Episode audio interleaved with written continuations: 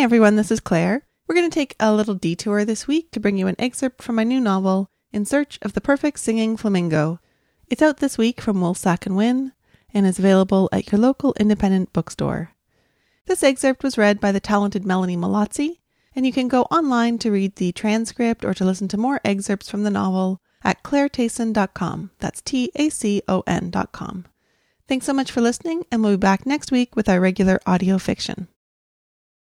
Something is wrong when I arrive at Fresha's because Riley's at my table and he's never at my table. Hi, Riley. That's my station. Again, Riley said nothing back. I go right away to tell Martha. She's talking with Chef and they are planning out today's deliveries. Chef winks when he sees me. Did you need something, Star? Riley is in my spot. Martha looks annoyed. Are you upset, Martha? No, Star, I'm fine. We're just busy. Can you switch with Riley just for today?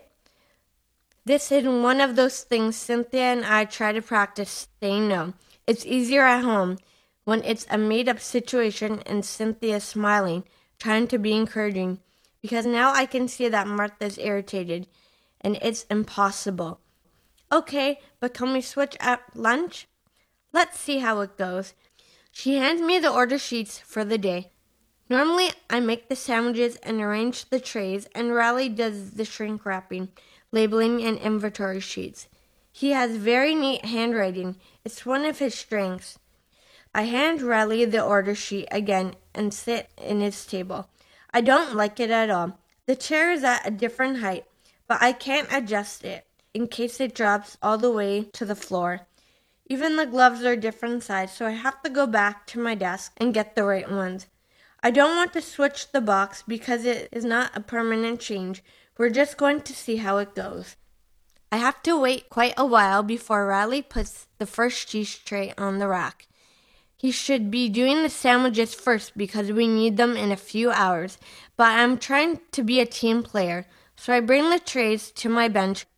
We're going to switch at lunch, I say, it's not fair that he's messed up the routine. Riley's still putting squares of cheese next to rows of crackers. Riley, we need to start the sandwiches. It's already 9:30. Do you need me to show you how to make them? His hand is deep in a box of Triscuit. Stop being bossy. There are four trays of cheese and one tray of bread ready to be wrapped. The bread is much harder to wrap because the buns stick up too much. I tear off three pieces of saran, but it still doesn't cover everything. The cheese trays are also loaded with too much product, and each time I lift them, they get heavier. I get the front end of the third tray wedged in the rack when it gets jammed. Riley, I say, I need you to come help me. He takes his time walking over. Now I can't get the tray back out. The saran on the bottom is making it stick. Let me do it. I don't want to be bumped, so I let go of the tray and step aside. The tray flips back and bangs to the ground. Ow! The noise hurts my ears, and I clamp my hands over them. Squares of cheese fly all over my shoes. Martha sticks her head in the door. Everything okay? Riley kicks the tray out of the way and it bounces against the wall. Stop it! I don't want the metal to hit my ankles. Riley points to me and marches back to his table. Accidents happen, Martha says, even though it's Riley's fault. Then she sees how few trays are in the cart. Where are the sandwiches? Shep helps us out for the next two hours. I get back to my station and Riley wraps everything up. Martha isn't happy. She keeps checking in on us to see how the order is coming along. It makes me nervous each time I want to ask her if she still likes me, but I can't ask her at work. Not professional.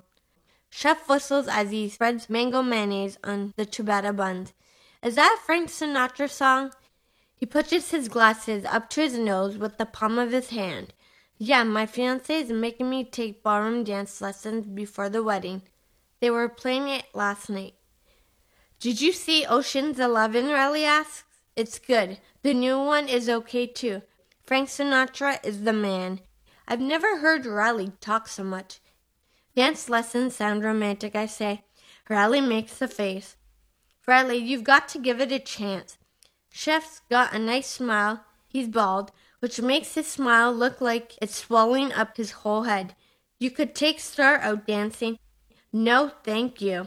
How about it? Chef repeats. You two would make a good couple. Take it back, I yell. Take it back.